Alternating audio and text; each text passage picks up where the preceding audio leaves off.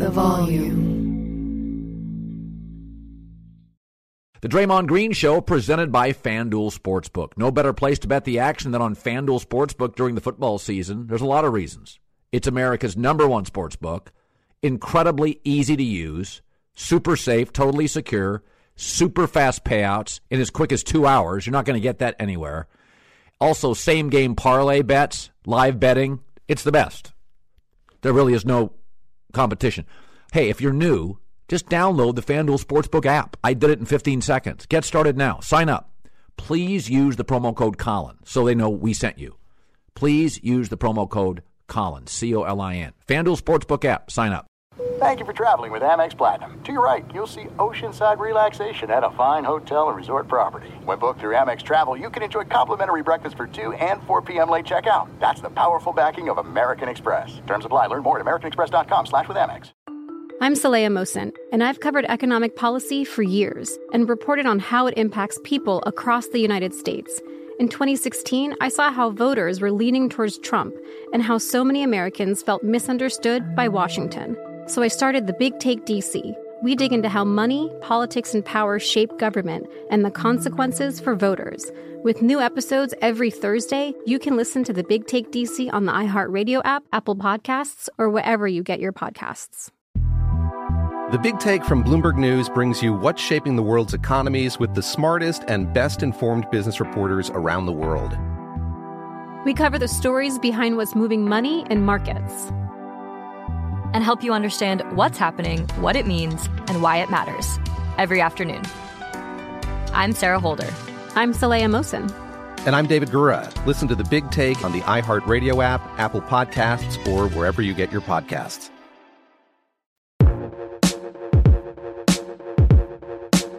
What's up, everybody? Welcome back to the Draymond Green Show. As you know, uh, we were off last week.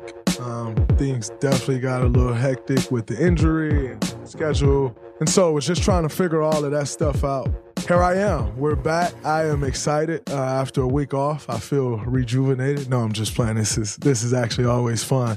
You know, one thing about this podcast space that I've enjoyed is in my interviews. Sometimes I can get a get a bit long winded. And like on the podcast, you actually have time to tell your story and listen to other people's story. And I, I actually love that as, as I can get long winded sometimes, as y'all may know. Uh, but I am extremely excited about today because we, like I said, we missed last week, but we're coming back with a big ninth episode and we got a great guest, uh, one of the greatest scorers to ever live. Um, Kevin Durant before Kevin Durant, uh, Hall of Famer, uh, none other than than the great Tracy McGrady, and myself personally, uh, growing up being a fan of the NBA and watching T Mac uh, get drafted to the Raptors and then go on to the Magic and Houston, and so on and so forth. I am excited and I hope everyone else is excited. And I got some some some drag them down, knock it out questions for T Mac, you know. No. But uh no, extremely excited just to have those conversations. I I have just as much fun having these conversations as I hope you do listening. And so um yeah, that's that's going to be this week. But as you know, uh we like to go around the, uh, the association a little bit before we get going uh with the interview uh with the great T Mac. And of course, I can't come on this week after missing last week and not talk about the injury. Um, I went out last Saturday. I played in practice after having missed the New Orleans game. Came back to practice and I was humming. Whoo! I was humming. And Coach Kerr, we had two four minute scrimmages just to get up and down. Uh, I needed to get a little run. Steph needed to get a little run as he had missed the New Orleans game as well. And obviously, we know Klay Thompson was coming back. And so we practiced that Saturday, everybody, and I'm flying around. Everybody's flying around. We excited. I got, I had the opportunity because as you, you, you may have heard, uh, all the guys got a, had the opportunity to scrimmage with Klay in Denver, um, for the Nuggets game. I was down with COVID uh, when that happened. So I didn't get that opportunity. So that was my first chance to scrimmage with Klay, And just like old times, hit Klay with a couple passes. He knocked him down. Klay coming flying off a Steph, a Steph corner screen and hit Klay, knock it down, and we got it rolling. And everybody on that um that white team, I hope they hear this. We cracked them boys. And so after the four, the first four minute scrimmage, Coach Kerr came to me. He said, "How you feel?" I said, "I feel incredible." He said, "You look incredible." You are you you you to go again? I was like, "Yeah, I'm cool." He's like, "Well, let's let's get JK in to get JK a little run." I was like, "No problem. I feel great. I'm cool." That evening, my calf tightened up. Um, I then went back to the facility that evening, sat in the sauna and, and like rolled out my calf with a lacrosse ball and with a foam roller just to get the, the muscle to loosen up. And it loosened up a little bit. So I'm like, all right, cool. I'll come in tomorrow for the game. I'll, you know, get some uh, some treatment on it. Uh, they'll get it loose and ready to go. I'll be ready to go. We got Klay coming back. Excited as hell. And I went to get, you know, the calf worked on and it wasn't really letting go like I thought it would let go. So I'm like, this is weird. But I went and did my whole routine, getting my glutes activated, everything activated before I got on the court. And when I went out on the court, I went to shoot some jump shots and I'm like, yep, this definitely doesn't feel right. And shot a couple shots and then I left the court. And right there, uh, they told me, you're definitely not playing today. Um, there's no chance you're going to play. And it brought me to tears. And the reason it brought me to tears is because after two and a half years of not playing, uh, having the opportunity to play with Steph and Klay, um, and Andre, uh, guys who, you know, who we really, especially Klay and Steph, those two guys were here when I got drafted and they had just won 23 games the year before. So built this thing up from the ground. Uh, then Andre came in year two and so, you know, we've built this thing up from the ground, and, and in doing that, you share a love and a compassion for one another uh, and an appreciation. And so, just as I can't say that I was excited for Klay Thompson return as as Klay Thompson was, because he went through the treatment, he went through the rehab, he went through the mental struggles, he went through all of those struggles. I didn't go through those struggles, so I can't say I was more excited than Klay. But I'm sure I was just about as excited or more excited than anyone else in this world about Klay's return. And so once I was given uh, news that I couldn't play, it brought me to tears because I wanted to share that moment with him. And I wanted to be out there and, you know, like old times, right? Like we're, you know, team's doing great, right back at it. And and and to to have that opportunity snatched away, not that Rick or anyone from our staff snatched it away, uh, they protected me, which I am very appreciative of because I would have limped out there and played and shouldn't have been out there. And worse things can happen. You overcompensate and all of those things. And so it brought me to tears. And I asked them, like, well, uh, can I at least just start the game? Like, just to be out there with them. And they were, and then I said, I said, nope, I don't want to start the game because then if I start the game and I foul, that takes away from Klay moment. Like, and I don't want to take away from Klay's moment. And Rick said, no, I actually think it adds to his moment. And that's all I needed to hear was it adds to his moment. And and so, you know, we were able to get it done to where I could start and then come out of the game. And the calf felt weird. So like it just didn't feel like something that, oh, I'll be back next game so no big deal. I'll play with him next game. And I also didn't want the whole thing hanging over of, well, well, when would Draymond get an opportunity to play a game with him or start? And like, yes, I still haven't gotten an opportunity to play with him, but our names were on the starting lineup together, and I played seven seconds, and it scratched the itch enough to where I can focus on getting healthy.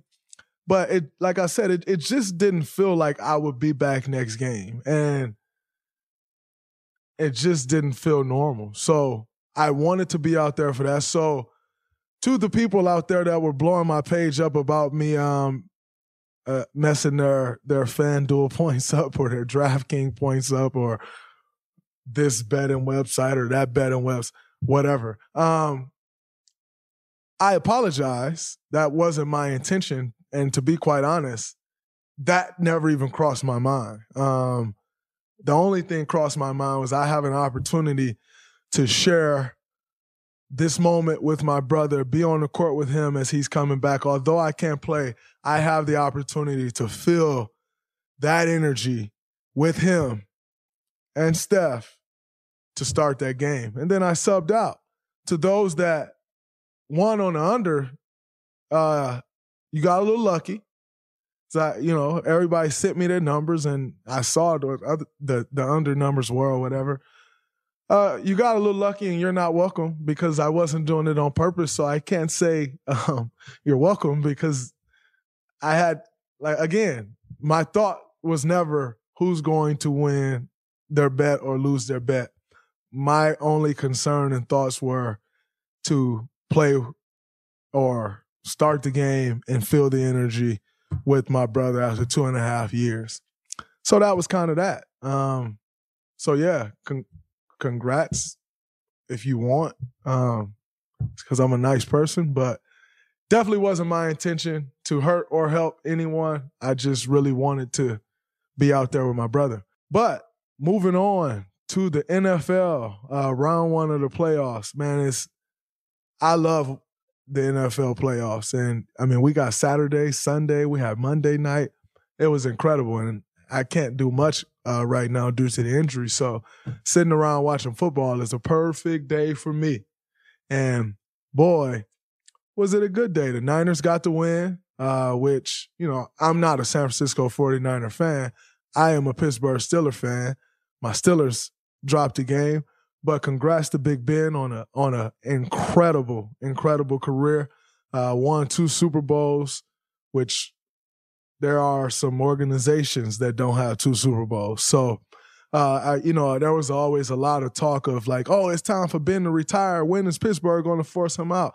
And I must say, I have a, a ton of respect for Pittsburgh's ownership group, their front office group, Coach Mike Tomlin, for allowing to Ben to go out on his terms. You know, you have the argument, people making the argument, oh, he should have been retired three, four years ago. Maybe he should have, maybe he shouldn't have. Who knows? Who cares? The thing I have the utmost respect for is again, he won two Super Bowls for the for the organization. There are organizations that don't have two Super Bowls, like Dallas Mavericks did uh, with Dirk Nowitzki. You allow that guy to, unlike the New York Giants did with Eli Manning, you allow that guy to go out on their own terms. And so I have a ton of respect. Yeah, maybe it cost you a year or two. But what was really the likelihood that you were going to win a championship in that year or two? Probably slim to none. So have a ton of respect for the Pittsburgh brass. Uh, I think what they did and allowing Ben to leave on his terms was great. And I'm sure if he wanted to come back next year, they'd have him back next year, and they should because bringing two Super Bowls to a franchise it's it's rare. You allow that guy to leave on his own terms. So, um, kudos to Ben. Uh, as a Stiller fan, thank you for all that you've done. It's incredible. Uh, it's been a great ride. And now, you know, if this is official, we look forward to the next chapter.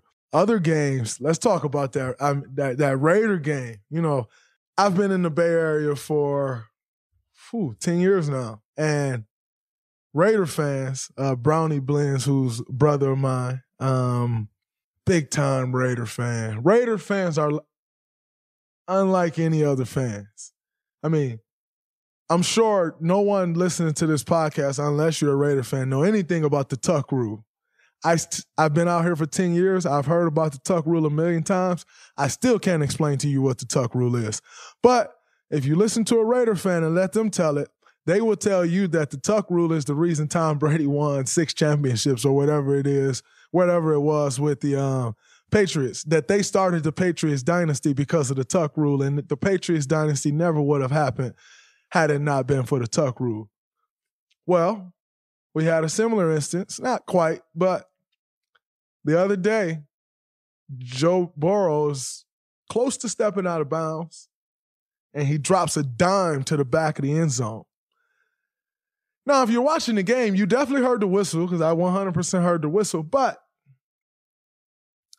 when you when they slowed it down, the whistle seemed like it happened when the ball was almost crossing the end zone, the the the goal line. And then the guy catches it and he's wide open.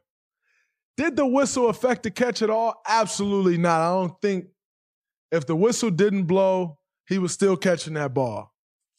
So I saw one tweet from Brownie uh, that said, Y'all think this is going to start the franchise for the Cincinnati Bengals now and they're going to go on to win Super Bowls? I couldn't believe it, but I guess that's what's going to be the same. Now, in saying that, I thought the NFL was dead wrong and those officials were dead wrong for not replaying the down. Did it affect the catch? No. The ball still would have been caught. But the rule is inadvertent whistle, you have to replay the down. And I thought that was foul that they didn't replay the down. I also I also thought what was a little more fishy was we can't talk about that till after the game. So, like, what do you do? Do you put a call in and say, hey, don't discuss that until after the game till we can figure out what we're going to say or what our statement is going to be? I thought that was pathetic. I thought it was fishy. I didn't like it. I didn't appreciate it. And I know a lot of Raider fans didn't appreciate it. So that was uh, a little fishy. And then, although we stepped outside of the little, uh, outside of the association with the NFL, and coming back to what's going on in the association, let's talk about Ja Morant. What he's doing, carrying an organization, he's carrying a team, obviously, but carrying an organization. The ball that he's playing. Um, I was talking to someone yesterday that said, "Do you think Ja gonna get most improved?" I said, "Hell no, Ja not getting most improved. Miles Bridges should get most improved." And the reason I don't think Ja should get most improved is because Ja this year didn't just become Ja. Like we knew last year Ja was serious. We knew he going to be a force to be reckoned with. Now, has he improved? Absolutely. Like, can tell he lives in the gym and works on this game. He's 100% improved. And what I love most is those guys on that team follow him. They follow his demeanor. You know, he lead he leads that team and that organization. And that's what I appreciate most about Ja Morant. But when I said hell no about the MIP um, conversation, Ja, in my opinion, Ja was already past that. Let's talk about the MVP conversation.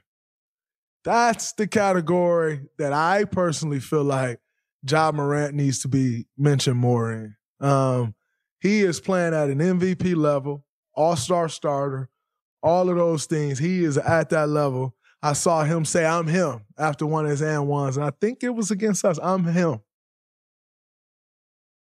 I would have had something, to, a little bit to say about that uh, if I was in that game. But nonetheless, I do think he's him. Uh, he is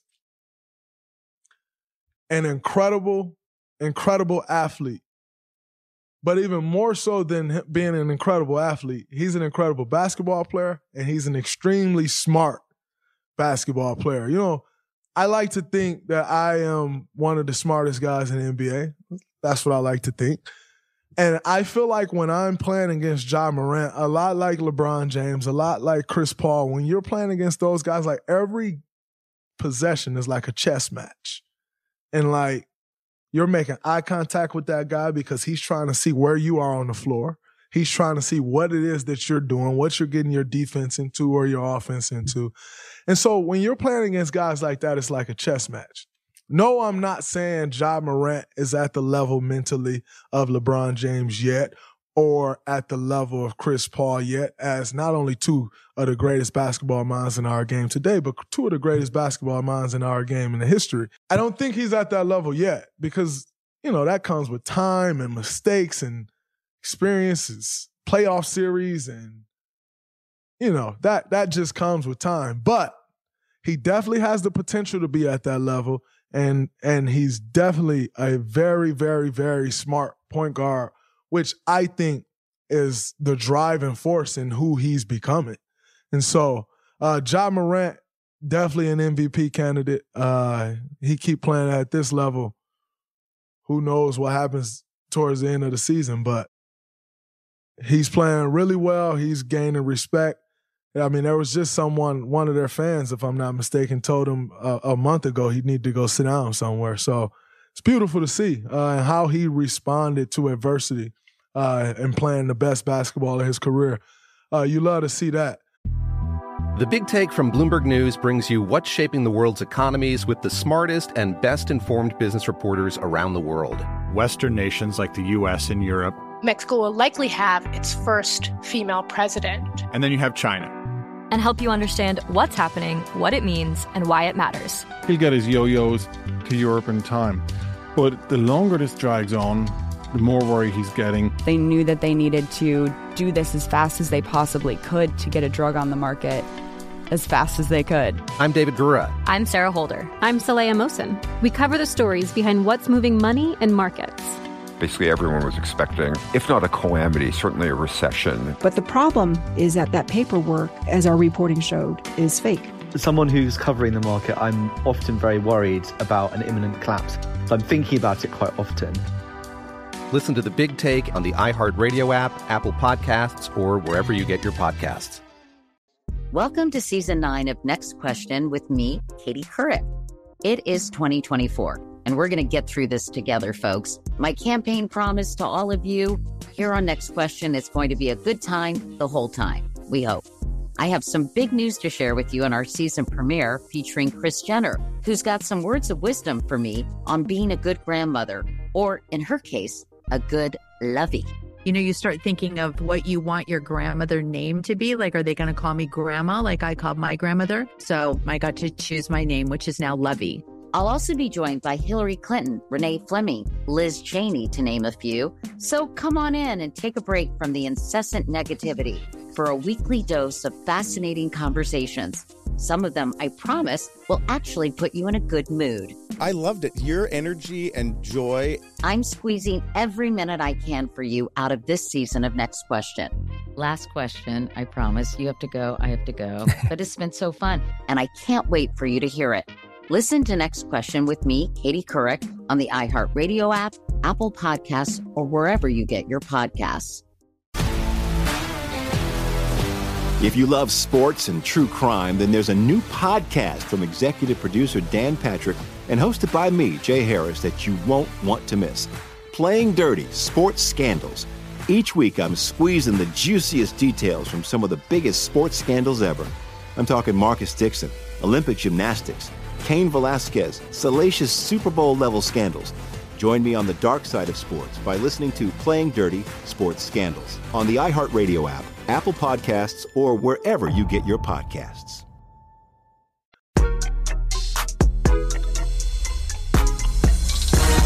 Man, obviously, we all grow up um, hoping to reach the holy grail of sports, of whatever that particular sport is that you're playing. For me, it's basketball. For others, it may be baseball, it may be hockey, football, whatever it is. But in all of those sports, uh, one thing that they all for sure have in common is, is they have a, a, Hall of Fame. And I am honored today to welcome you, the great Tracy McGrady, a guy who I grew up um, as a young kid watching come into the league, destroy the league, razzle dazzle, the dunks, the jump shots. We all know the, the 13 points in, in 33 seconds. Um, and the list goes on and on, but none of that stuff matters when it comes to the ultimate ultimate title, which is Hall of Famer Tracy McGrady. T Mac, man, thank you for coming on the show. I am honored to have you, my brother. Uh, it's a pleasure, bro. When I uh, when I I got the notification that you know you wanted me on, it was no hesitation, man. I uh, you know I, am a fan. I appreciate you know what you brought to the game, your passion, your love for it, and uh, you know I'm excited to be here. Thank you, man. A fan of me? Oh yeah. Oh, yeah. Every team needs a Draymond, bro. Every team needs that. that. You, I mean, you the heartbeat. You the you the leader. You know the voice of that team. And as you see, you're missed right now. You're so good. I So appreciate get it, man. ass healthy and get back out there because I got y'all winning the chip this year. Hey, that's the plan. We're definitely working on it. No, I appreciate it. Uh, as you know, like I said, as a young kid growing up and, and watching you play the game, um, you know, for for me growing up, I caught, you know, I caught some of some of Michael Jordan. Um, you know, I was six, seven, and eight when he won his last three championships, so I remember that. Uh, but but growing up, like and I always wonder why it have to be this way. And and so I'm asking you this question as well. But growing up, it's like T Mac and Kobe. You know, Yeah. like you Yeah. you're T Mac, it's Kobe, and that's what you got. You know, the the the great shooting guards in our league. And you kind of had to pick a side, which I don't really like. But I'm asking you, why do you feel like it's that way? Not only in our sports, but in sports in, in general, as like, oh man, I'm a Kobe fan or I'm a T Mac fan, as if you can't love both, and they're because they're both great players. Yeah, that's that's why you know I think the older I get, I don't get caught up in the goat conversation anymore um, because I think you know th- the guys that are in that conversation are goats of their eras. And Absolutely. it's not just one guy. You know what I'm saying? If you want to crown a guy, that's fine. But I don't like to put guys as, you know, up against each other because they're there's their greatness in their own, you know, lane of how they became great. You know what I'm saying? Um, I, I don't know. We we just love competition. We love to put, you know, whether it's two figures, two teams, or uh, individuals up against each other. That's what we do in our in our nation or in this world. No, absolutely, and I, I definitely understand that. Uh, but you know, taking this back to the beginning, uh, we got we have a young kid growing up in Auburndale, Florida, um, and not not many people know yet uh, who this young kid is. But you know, I, I've I've read uh, the story and watched all the interviews uh, throughout the way, and you said at one point you went from rank 175 to number one in the country. Can you tell me about that journey and how that happened for you? Yeah, so um, grew up in Central Florida. I mean, we we just go through it. So I, I grew up in Central Florida, and um, you know, with my mom, my grandmother, and then I had an older cousin that really that got me involved in sports. So I don't know if you know this, baseball is my first love, Draymond. That like basketball is actually my third sport. It was Really? baseball. Yeah, it was baseball. I started baseball at the age of five, and then I started uh, football at the age of eight years old. I didn't play basketball until I was like nine, ten years old. Right? That- yeah. So that was my sport. Every year it was baseball, football, and then you know I go out to the park and play with my cousins because I have a big family and we'll play basketball. But um, that wasn't my thing. So I was just naturally gifted, bro, in in, in all sports. You know, I, I think God just dropped me off and was like, bro, I'm giving you all the talent. Whichever one you want to play, it's your your choice to pick. Just make sure you exhaust, you know, the the greatness out of that. Um, so in high school in, in Florida, I averaged what 25 and 12 in my area. A lot of people knew who I was, but outside of that, no recognition at all. And even across the state of Florida, a lot of people didn't know who I was. Um, this guy that had some some ties with Adidas came down. I was playing spring football at the time, my junior year, and he came and got me off the football field. Was like, "Yo, I want you to be part of the family." You know, I'm with Adidas, but he's like, "You got to stop playing football. We can, you know, hook you up with this gear. I want you to go to the Adidas camp." And I'm like, "What?" You know, what I'm saying I'm excited. I get free gear. what? Man, I stopped playing football. So get ready uh, to go to this camp, and I'm hearing about Lamar Odom. It's like, who the hell is this kid, Lamar Odom? They say he's 6'10, he's a point guard. That just blew me away that, you know, uh, th- there's a kid here that's 6'10 and have point guard skills. I'm like, damn, I want to see him. Because I've never seen anything like this. This is the first that I'll be able to witness, you know, this type of talent. So when he was the first guy that I faced.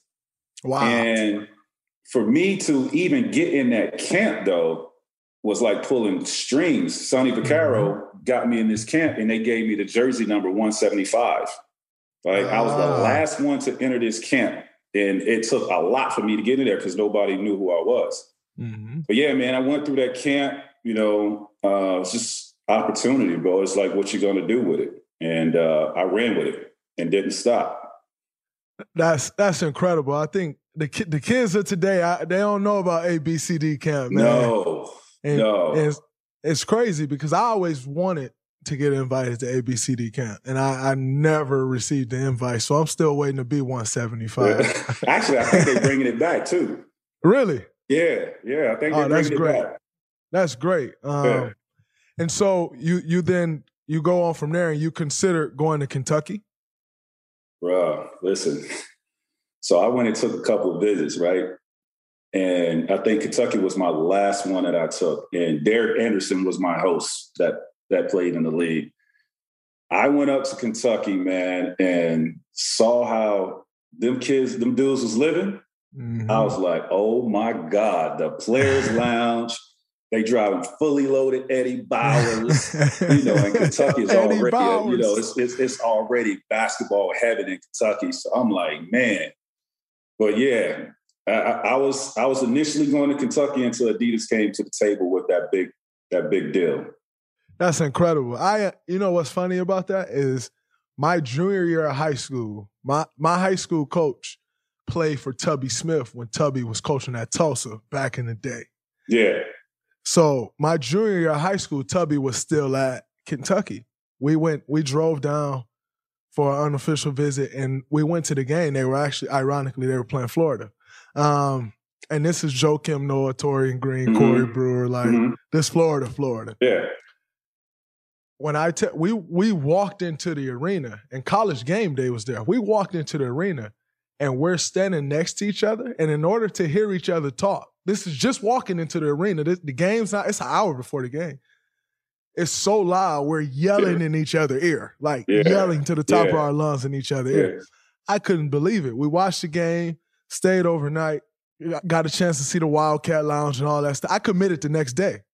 My mom had my mom had no idea I committed. No, I knew. oh, they got you too. Absolutely. I knew I was doing something wrong because when I got home, you know, I just committed to Kentucky. Like that was a big deal. When I got home, I never said a word to my mom. Like, Yeah. mom, I committed to Kentucky. I didn't say a word. My mom is like, before Instagram and all this stuff, my mom was is the person like on them blogs that's just like subject after subject going crazy. And my Yeah. mom saw on the blog that I had committed to, to to Kentucky. My mom didn't talk to me for a week and a half. Then Yeah. finally, after that week and a half, she went down to Kentucky herself. And and she went to visit and she came back. She hadn't spoke to me, hadn't said a word to me. I mean, we we passing each other like the ships in the night um, in the house. And she came back and she said, "Don't ever do anything else like that again. I understand why you committed there. I understand." Listen, man, it was um, it was very impressive. You know, Yeah. being on that campus and witnessing that as a 17 year old kid, I was blown away. I was like, I, I, I can't see anything greater than this. Mm-hmm. You know what I'm saying? And, and I was like, this is where I'm going. This is where I'm going. And until Adidas came to the table, like that's where I was going. It's but that's my adopted school. You know, I, I still Yeah. for Kentucky these days. Um, watch them, but yeah, man, I, I, missed out on that. Do do you have any regrets of, not going to school as a, as opposed to to going straight to the league? You know, I used to get that question a lot uh, when I was playing. You know, because all my my teammates would be, especially during March Madness, they representing their their alma maters, and uh, I, I think that's the really the only time that I felt it. You know what I'm saying? Because I, I I felt left out. Like, damn, I don't really have no dog in this fight. You know, and I just see all the love and the the, the trash talking that's going back and forth, especially when you got two guys from the same alma mater and they playing in a tournament. A lot of shit talk. You know what I'm saying? And I miss out on that because I love that. Um, but that's really the only time that I felt it. Other than that, nah. I mean, it's you know, I wasn't a school type dude anyway, sitting in fucking classrooms and writing papers. Man, fuck that, man. Are you got $12 million? Or you going to sit here in these classrooms, waking up early in the morning, attending class? Nah, let me go get these 12 million and, and, and compete against the greatest in the world. I respect that. I always, um, I always talk shit to Jermaine O'Neal. Uh, That's my brother. You know, I absolutely. Who's one of my vets. Uh, I played with Jo my second year in the league took me under his wing a lot like Jarrett Jack my first year, took me under his wing, showed me the way we still tight like this to this day. But um, I used to always talk junk to Jo around that time, like, yeah, Jo, them Spartan dogs coming. Yeah. And he like, oh, this Jo, oh, fuck that. I went to I went to University Cash. I came and got this money. I went to University Cash. I'm like, Jo, guess what? We all getting money now, and I No got doubt. a chance to experience No college. Yeah, But, yeah. but speaking of speaking of Jo, um, before we move into your career, uh, y'all have started an an, an agency. Mm-hmm. Um, tell us more about that because I think it's an incredible thing, and uh, two obviously goats uh, that's done their thing in this league and now leading the way for these this younger talent. Yeah, man. I, I- I think, you know, um, when you you be what 20, 24, 25 years in this game, um, you learn a lot, you see a lot, and uh, you, you hear a lot of, of what's going on. Both of us have, you know, AAU programs. So it's it's a lot of information that comes out of that. And during the pandemic, really just gave us the opportunity to do something together that's very impactful for the culture. Um, you know, I was doing ESPN, so I was back and forth traveling from Houston to LA to do the jump with Rachel. And then when the pandemic hit, it just gave me an opportunity to just, you know, sit down and kind of recalibrate my thinking on trying to venture off and do something else. And I was still in contact with Jo and it's like, man, we need to, you know, uh, put together an agency and, and really save a lot of these guys out here of, of you know the misinformation that they're getting. Um, and, and and that's what we're doing, man. We uh, we started it. We're we're doing well. We got some kids on NIL deals that are in college. Uh, we're talking to some really really uh, elite players, and it's it's about just really being you know we got the mentorship between you know Jo and I who we played the game at a high level, understand the business, and then we got some guys on our team uh, from your era, Silicon, Silicon Valley, that are, are part of the ownership that you know is is is advising us and, and and the kids and the opportunities that can bring. So just collaborating together with those guys and and and, and what we're doing, man, it'd be very impactful for these kids uh, coming out of college and, and getting their uh, journey started in the NBA.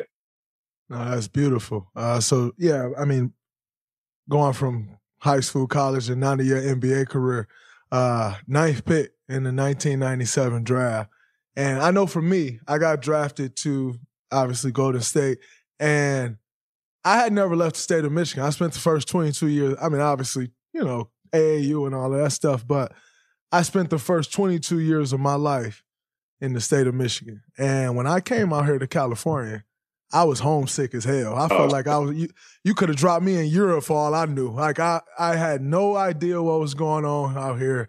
I was homesick. Everybody I knew was still in Michigan, so they three hours ahead. I by by 8 p.m. everybody sleep. I got nobody to talk to. So then I'm going to sleep at 9 p.m. my rookie year. And you got drafted to the Toronto Raptors, which is a totally different country. And basketball then wasn't what it is today in Toronto. Dead. Tell me about that journey and, and how was that getting drafted to Toronto as as an 18 year old? You now going to a totally different country to play basketball. Now, first of all, you left the cold weather to go to some nice weather. You know, Michigan to there, you know, San Francisco. I left Florida to go to Toronto. so you, you can imagine I, I that like I wasn't used to that. Boy, driving in the snow, sliding over like the slur the slushy streets, like bro, I was out of territory. You know what I'm saying? And you know, the, the legal age was 19 years old. I still wasn't legal. Um, it was it was a it was a culture shock. You know what I'm saying? Uh, from from all angles. Like um, it was a hockey town. Didn't really, you know, get a lot of love from basketball fans. Um, you could do something spectacular. We played in the, the, the Sky Dome, which was a baseball stadium where the Astros play. So you got, you know, 40 some thousand, you know, seats in there, and it's only probably 7,000 people in there. So you can wow. only imagine, you, you, can only imagine, you know, you do something spectacular and it's like crickets. You're like, what the hell did we just see? We don't know what that is. We never seen that.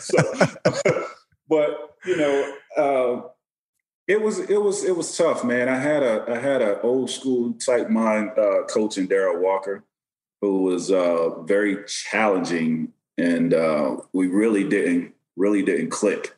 You know what I'm saying? And um, he he made it tough for me. I mean, to to be 18 years old and get criticized from your head coach that you'll be out of the league in three years, you can only imagine, you know, how damaging that could be for a kid entering this league. And you know, back then it was some grown men still in this league, right? You know, absolutely. Um, but you know, I had some great veteran players that you know really kept me level headed and, and, and really helped me through that process. Uh, first year, like I said, was challenging, and I think Isiah Thomas, you know, who was the president at that time, really saw how you know damaged I think I was the first half of the season, and he had to make a change. So we got rid of that coach, and our mm-hmm. assistant coach Butch Carter took over, who gave me structure. Right, yeah. there was there was some structure now. Kid, you got to do this, you got to do that if you want to get you know playing time. And I understood that, and that's what I worked towards. Before I didn't have any structure. It was like, okay, what? It's like what what am I supposed to do? I don't know what to do. Uh, you know what I'm saying? Mm-hmm. I'm, it was left for me to figure out. Um, but when I got structured and, and, knew what my assignment was, then that's when you know the, the turn happened. My second year, we drafted Vince Carter, which mm-hmm. is my mm-hmm. cousin, and that helped with the, the transition. You know, him coming in right away had a phenomenal rookie year. So yeah. I was in that shadow, like, thank God, take a little bit of this pressure off me. You know what I'm saying? Absolutely. um, coming out of high school, take some of this pressure off me. So he had a phenomenal rookie season, was the rookie of the year. I'm talking about the shit that he was doing was just incredible. So it was it was bittersweet. I mean, I was taking a back seat to my cousin, but also I was learning along that process with somebody that was, you know, really going into startup. You know what Absolutely. I'm saying? And in his first few years of the, of the, game. So when my opportunity came to to be in that role, I knew how to handle it.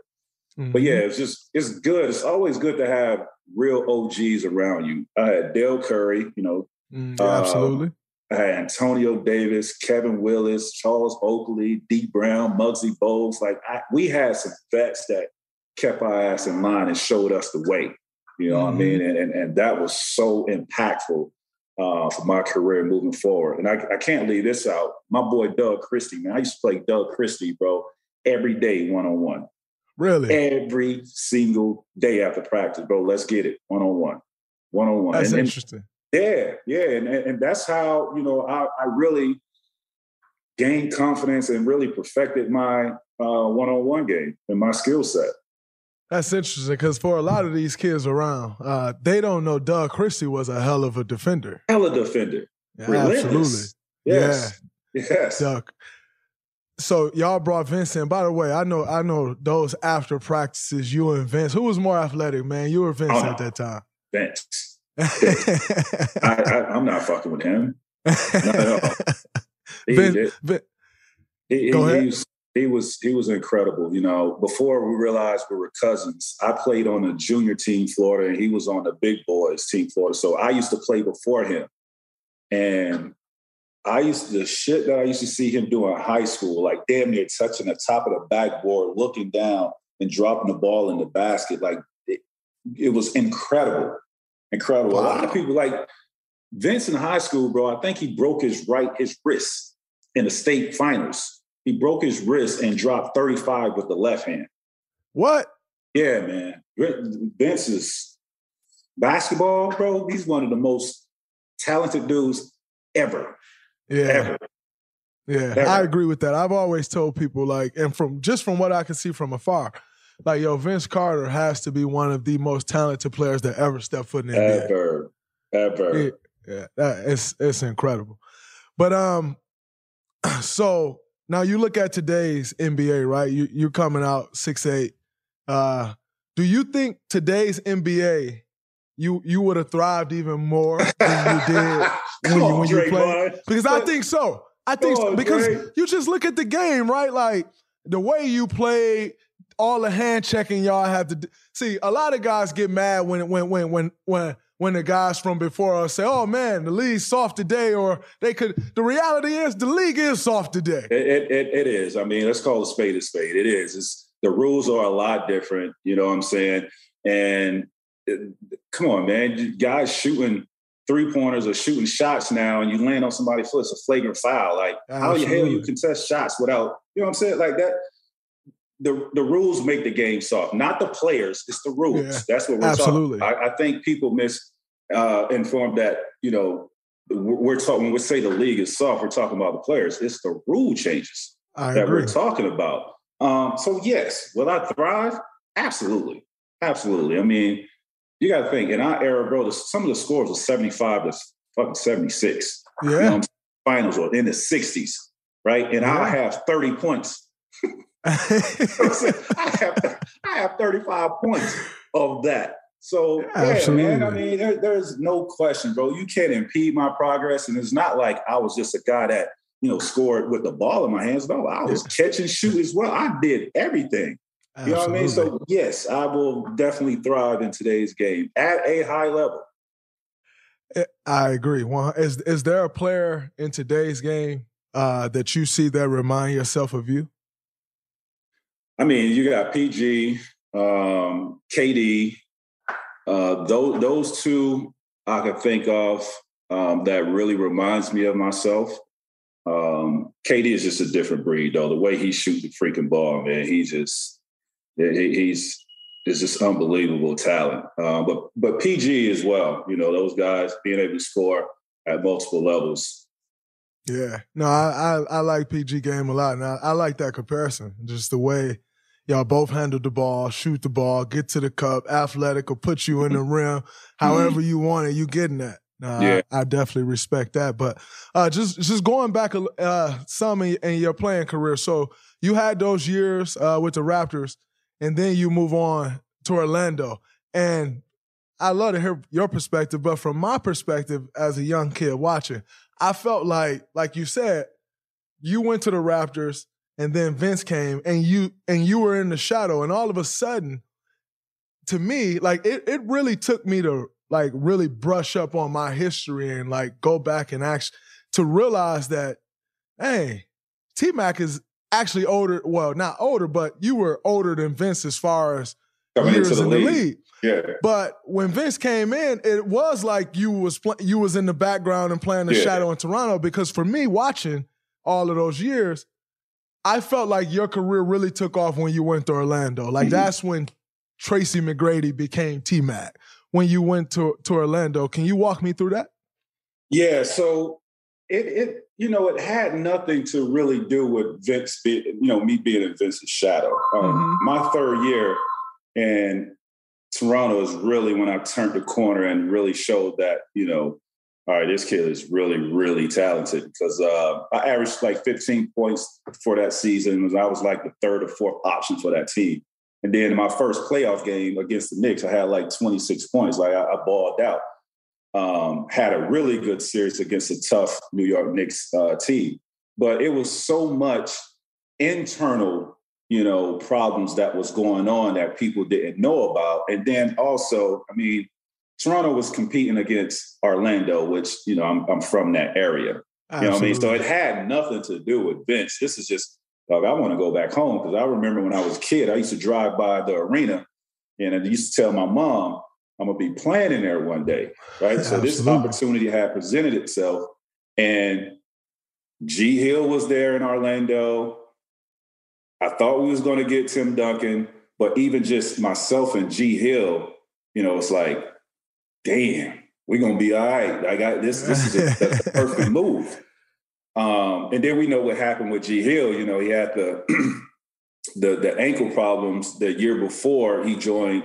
You know, Orlando and Detroit. He uh, broke his ankle, so it was like Here the keys, young fella. Let's see what you got. drive us. We don't know. We don't know where we're going, but you got the keys and you about to drive us. Let's see what you got.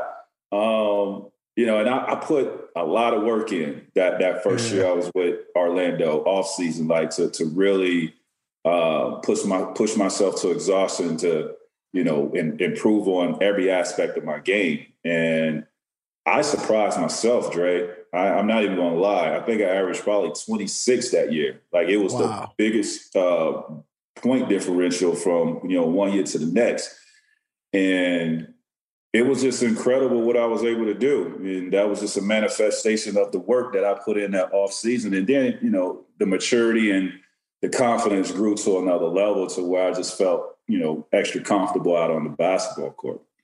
Yeah. And you won most most improved that year, right? Won most improved that year, yeah.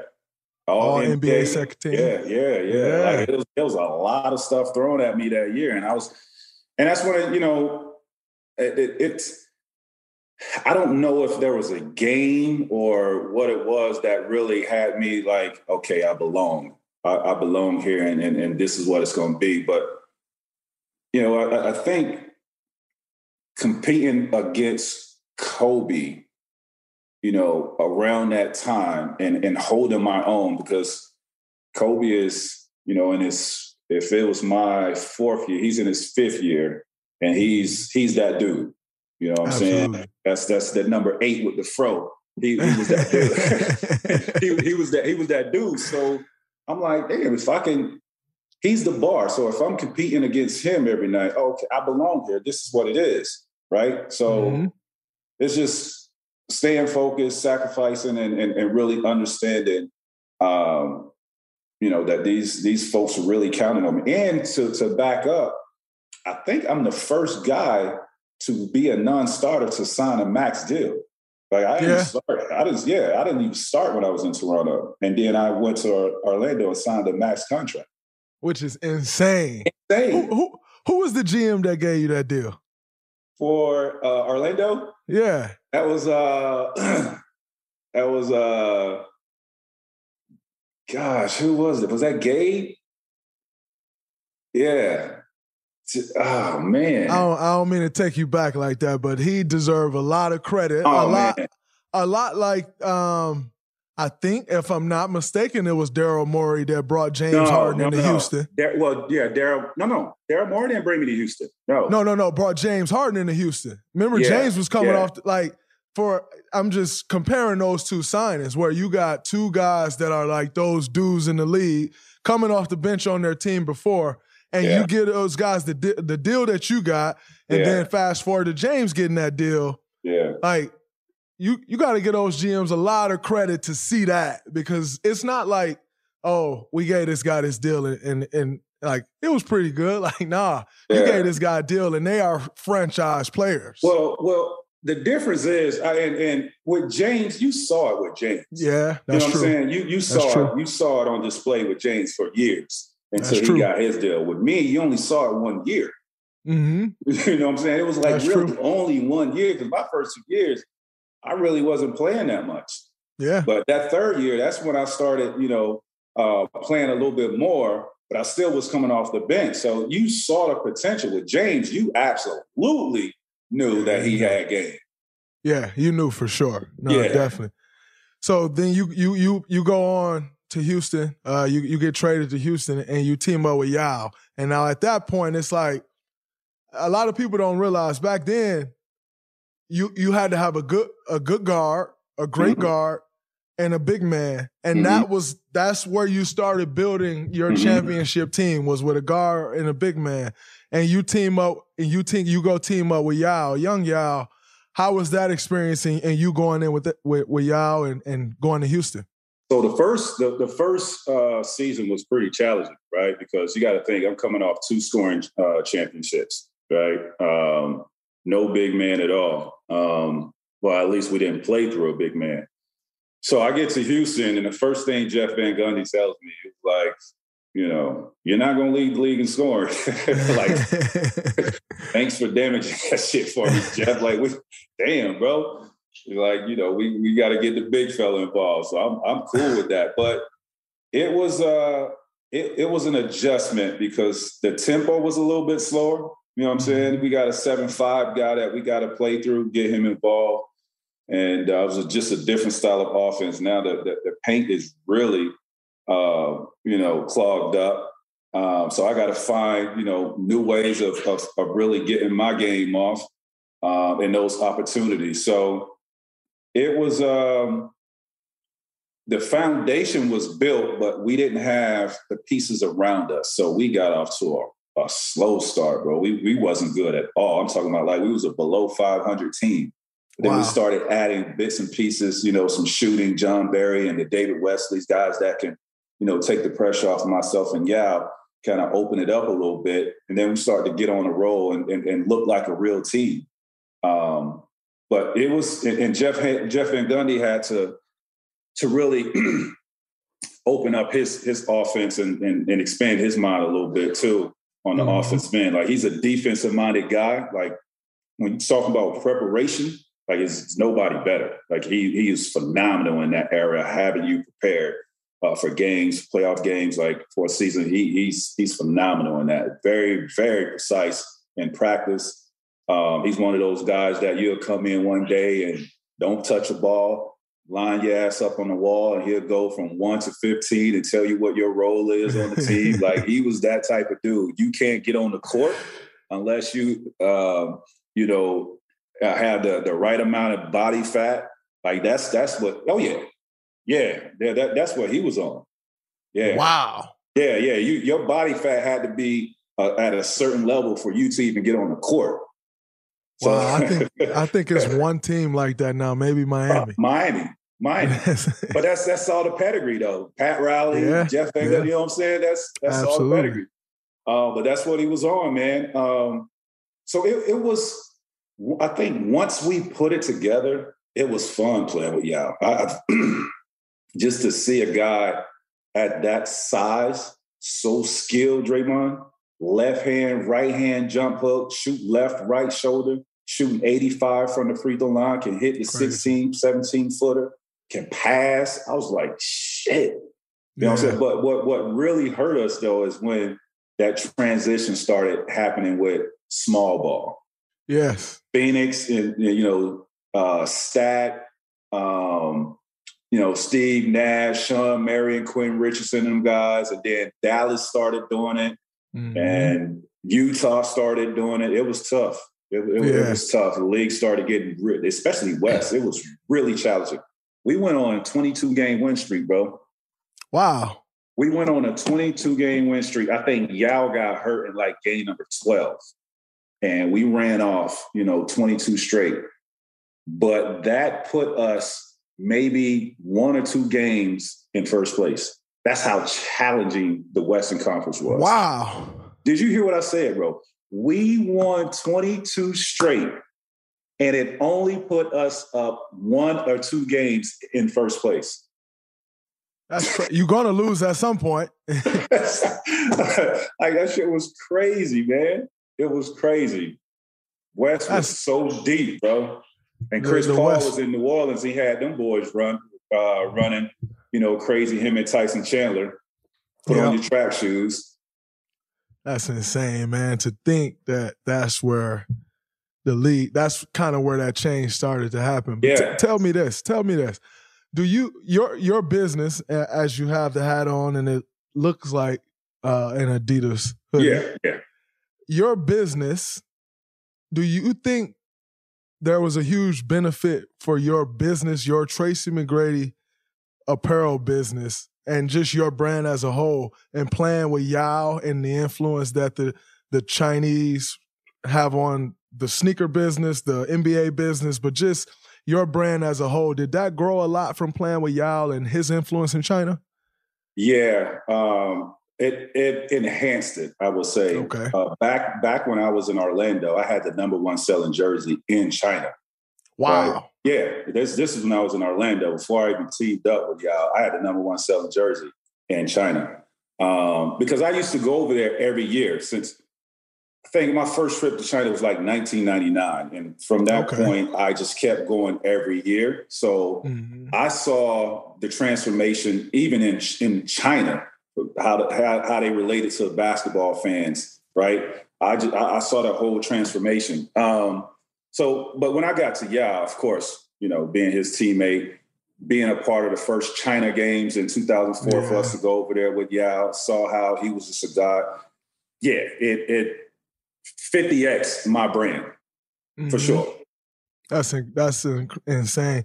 It's interesting because you know a lot of people didn't understand the impact that China has on the NBA, whether oh. it's a personal guy's brand or or whether it's an NBA whole. Yeah. And obviously, we saw the effect of that uh, with the Daryl Morey tweet. I think what was it two years ago now, if I'm yeah. not mistaken.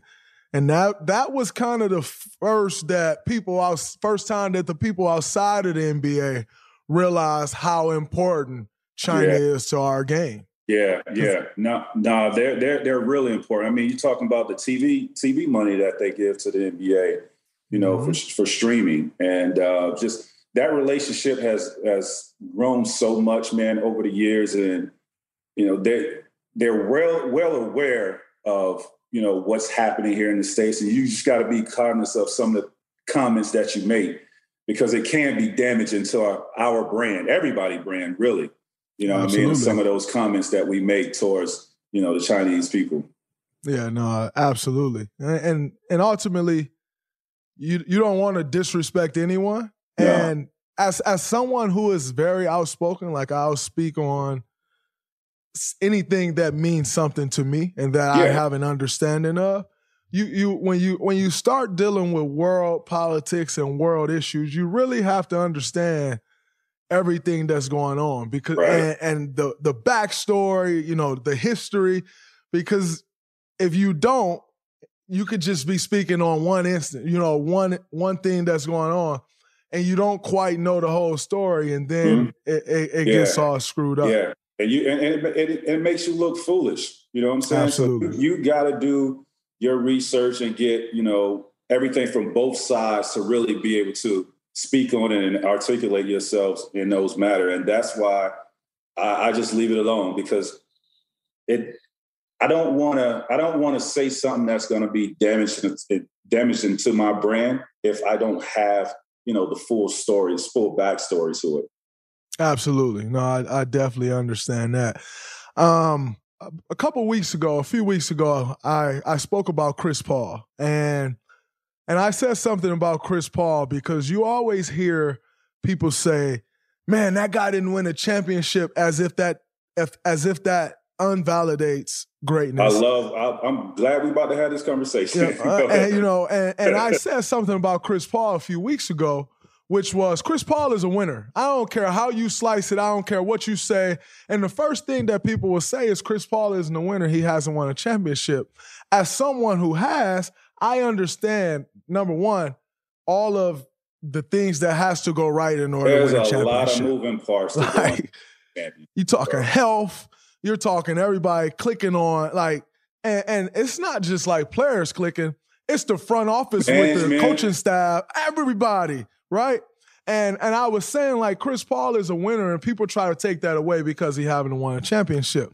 A lot like yourself. And I was watching a podcast yesterday. Um, Cari Champion, um, Jalen Rose went on Cari Champion show uh, podcast naked, and she asked him a question along the lines of winning a championship and do he wish he had of would that have validated him or something and he had a great answer but i want to hear your take on it because you you won your whole career. You won damn near everywhere you played but you didn't win a championship and people tried to lessen who you were as a basketball player. And yeah. i wanted to hear it from you. Draymond i could go in i could go to any country in the world bro and i'm recognized. Absolutely. Anywhere I'm well respected out in the streets, in the corporate corporate America. I'm well respected, bro. Um, but here's what I say about that. Like like we was talking about, there's a lot of moving parts that has to come into play to win it to win in championships. Absolutely. It, with with my game and how I play, you don't think if I had the right pieces around me, I couldn't win a championship? 100%. You know what I'm saying? Like I was I wasn't sorry, and like I was one, bro. I was one of the top players in the league. I just didn't have the pieces around me. if you and and and it's it's crazy because people really forget, um, you know, in certain areas and and and certain guys' careers. If you look at how great KG was the the first you know twelve seasons of his career, right? What he had to do, he went and joined Paul Pierce and Ray yep. Allen to that championship. But, but before that, he was phenomenal. Right? Absolutely phenomenal. But you know, he he didn't win no chip until he teamed up with those guys. What happened when when Shaq left and Kobe was was there for two years? What Cole struggled. Cole struggled, struggled, a lot. They didn't make the playoffs, if I'm not mistaken. Struggled. Right. So yeah. people people forget about that, bro. You need the pieces around you to win championships. Take it from me. I I, I understand it all too well. right, right, right. So so now but but you're a key part to that. But here's what I say to those people. I was all NBA. I led the league in scoring, you know, um, at that time. I was considered one of the best players in the league, right? I had absolutely. I, I was Adidas top selling guy. Mm-hmm. I was one of the number one selling guys in China, right? I had mm-hmm. multiple endorsement deals. If I had won a championship in my prime, Draymond, the impact that that would have had on me, my life wouldn't have changed, bro. Mm-hmm. My life wouldn't have mm-hmm. changed. You know what I'm saying? Because absolutely, I, I had, a, I was, I had everything, but mm-hmm. that. But you look back when I got drafted, the impact that that had on me, mm-hmm. retiring my mom at 35, 36 years old, retiring my grandmother from being a custodian for 30 something years, retiring my dad, you know what I'm saying? Like changing the complexion of my family, that type of impact, that that impacted me right? Absolutely. I know it's it's, it's it's a difference, but I'm just saying that if I had won a championship, my life really wouldn't have changed. It, it wouldn't mm-hmm. have changed. You know what I'm saying? Yeah, absolutely. Maybe I would have made the top 75, but fuck all that shit, man. I'm a Hall of Which Famer, bro. I'm a mm-hmm. Hall of mm-hmm. Famer. So, like, let's let's let's let's have a. I mean, like, let's have a real conversation, people. You know what I'm saying? Y'all looking at championships. There's a lot of great people ain't win no fucking championship. You don't think Charles Barkley or Patrick Ewing ain't have the talent to win the championship? Yeah. Like Karl Malone ain't win the championship. What are y'all talking about, man? Y'all, y'all so caught up in fucking. I tried to win one. I worked mm-hmm. my ass off to try to win a championship. It didn't happen for me. You know what I'm saying? But let's talk about impact. Mm-hmm. Impact. That personally wouldn't have it wouldn't have impact me that much as me getting drafted and what that impact was for my career. If that yeah, makes no. sense. And and to your point, there's a lot of great players that haven't won, and there's a lot of bums that has ended up on a championship team. So it, it, it's not it's not apples to apples. it's definitely not apples to apples. Like, come on, that's for certain. Yeah, man. Like, listen, bro, it's it's hard as hell to win a championship, man. Absolutely, it's hard as fuck to win one. You know, but absolutely. Yeah, I, yeah. Do I wish I won one? Absolutely, but it's you know, I, I don't lose no sleep over that and feel like that's my validation. When I have the great late the, the late great Kobe Bryant saying, you know, what he says about me, and when I have the impact that I have on some of these guys that are in the league, these the younger generation, and I, I listen to these guys and they say who their favorite player was, or I impact that Jaylen Browns, you know, the mm-hmm. the the Seth Currys, when they say that they I'm their favorite player, like that's the shit that matters to me. The Absolutely. impact on on the next generation. That's most impactful to me. You know what For I mean? Sure. I always uh, tell people along those same lines. And for you, it's the next generation. But it's like for for me personally, nothing gets me going more than the acceptance and approval of your peers. Because ultimately, like, yeah, we all got tough skin and you know, we all can have the the the fuck it mentality, right? Like, yeah. oh well. But when you have the approval and acceptance of your peers, that goes way further far, yeah, than anything far else. beyond of what you know somebody outside of our game has. You know what their opinion means. It, it, it, no. That doesn't carry any weight. But when mm-hmm. your peers, you know, validate you, that's all you need. Absolutely. Like he was that dude, man. He was tough as shit. He was the toughest guy. Like, come on, man. Like, let's not play with this. I know I was nice, bro. I know I was fucking nice. Like, you ain't about to sit here and tell me because I ain't win no championship that I ain't validated. Man, fuck out of here, bro. I don't hear that shit. Absolutely. No and the way. reality is this there's only a select few of the guy, right? Like, you're the guy. Like, I've won a championships. I won three championships. I'm not the guy. Like, Steph Curry's the guy. Klay Thompson's the guy. Kevin Durant's the guy. I do my part. I am very important to what we do. Right. But those guys are the guy. They have to carry the scoring load. They have to do a, like, and the reality is, if you look at the NBA and you really understand the NBA, every decade, there's really one, two, maybe three guys that actually win championships. Teams. 2000s is the Spurs and the Lakers. 2010s is us and LeBron. And then you like, you know, Dirk got a championship, Yeah. Kawhi got a championship. But Yeah. most part is every decade, the 90s is uh, uh you got Hakeem them got a couple, Yep. but the Bulls dominate. Like every decade, there's w- two, maybe three of the guy Yeah. that actually wins championships. Yeah. And there's Yeah. and and there's 30 teams. Let's be let's be uh, let's be real. There's 30 teams. All 30 teams ain't trying to win a championship. No. They're not trying to win No. a championship. As long as their their their bottom line is good, they don't give a shit about no championship. And and, Absolutely. and, and and that you know is some of the star guys is the brunt of that. You know Mhm. that that plays for those type of franchises. They just Mhm. don't care. Let's let's keep it above. Absolutely. No, 100%. You know, Joe Dumars, who's like a father figure to me, I always tell people, man, if if if I didn't meet Joe D uh, through Jordan when I was in high school, I'm not sure I'd be where I was I am today. Because they showed me that it was a life outside of Saginaw, Michigan that was actually attainable and that actually existed that I had no idea was attainable and that I could be that. And still having a close relationship with Joe D. One thing he's told me along the way, he said, Draymond, always remember this. Every year in the NBA, there's three, maybe four teams, if you're lucky, that's truly trying to win a championship. That's real. Three to four teams per year that are actually trying to win a championship.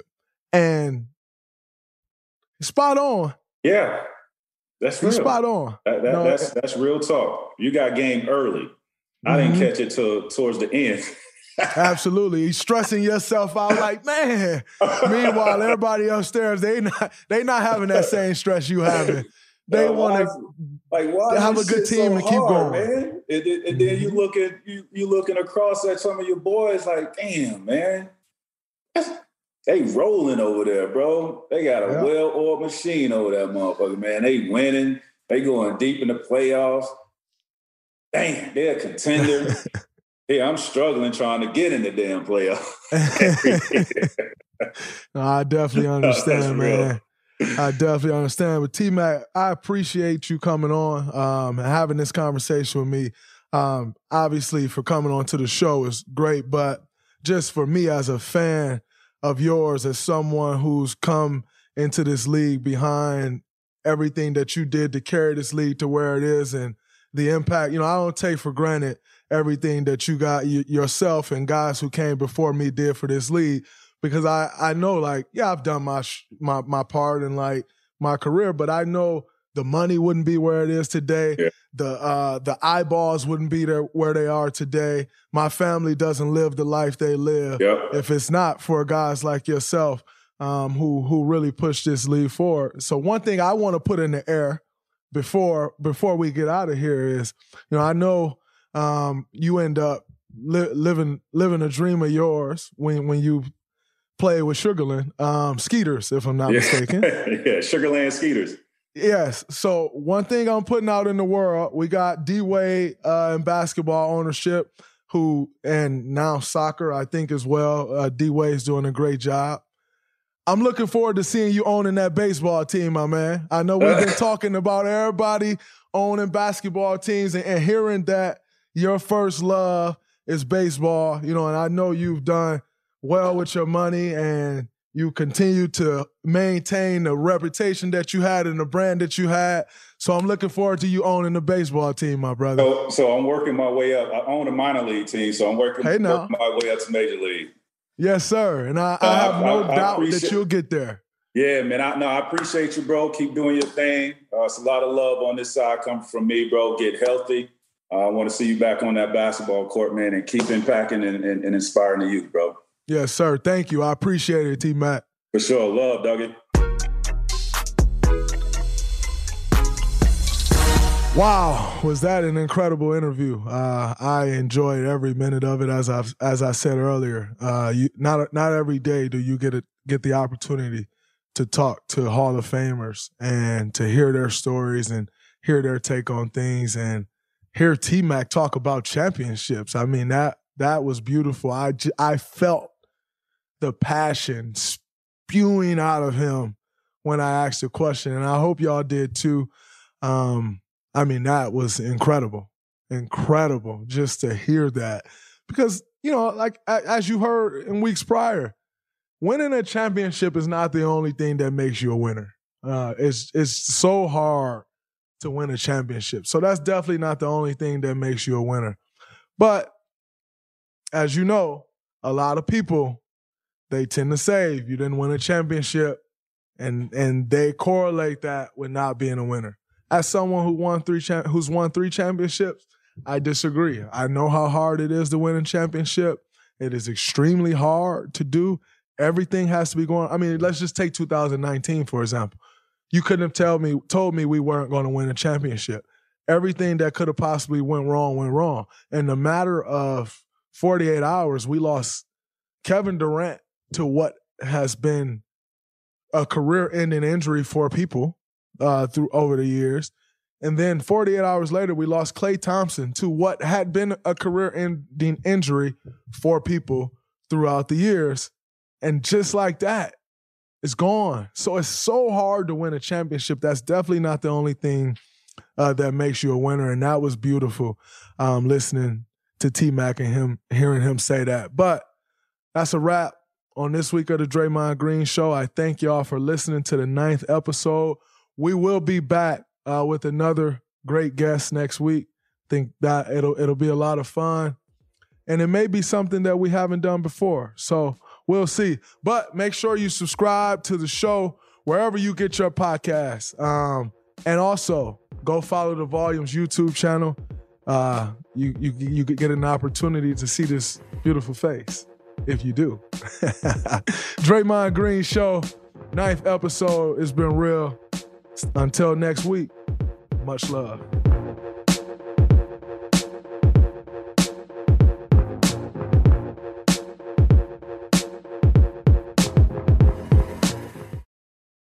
I'm Saleha Mohsin, and I've covered economic policy for years and reported on how it impacts people across the United States.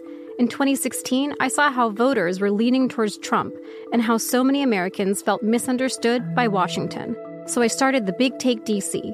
We dig into how money, politics, and power shape government and the consequences for voters. With new episodes every Thursday, you can listen to the Big Take DC on the iHeartRadio app, Apple Podcasts, or wherever you get your podcasts. The Big Take from Bloomberg News brings you what's shaping the world's economies with the smartest and best informed business reporters around the world. We cover the stories behind what's moving money and markets and help you understand what's happening, what it means, and why it matters every afternoon. I'm Sarah Holder. I'm Saleha Mohsin. And I'm David Gura. Listen to the big take on the iHeartRadio app, Apple Podcasts, or wherever you get your podcasts. Welcome to season nine of Next Question with me, Katie Couric. I've got some big news to share with you in our season premiere featuring the one and only Kris Jenner. Oh my gosh, congratulations. That is very, very exciting. And that's just the beginning. We'll also be joined by podcast host Jay Shetty, Hillary Clinton, Renee Fleming, Liz Cheney, and many more. So come on in, take a break from the incessant negativity for a weekly dose of fascinating conversations. Some of them, I promise, will actually put you in a good mood. Listen to Next Question with me, Katie Couric, on the iHeartRadio app, Apple Podcasts, or wherever you get your podcasts.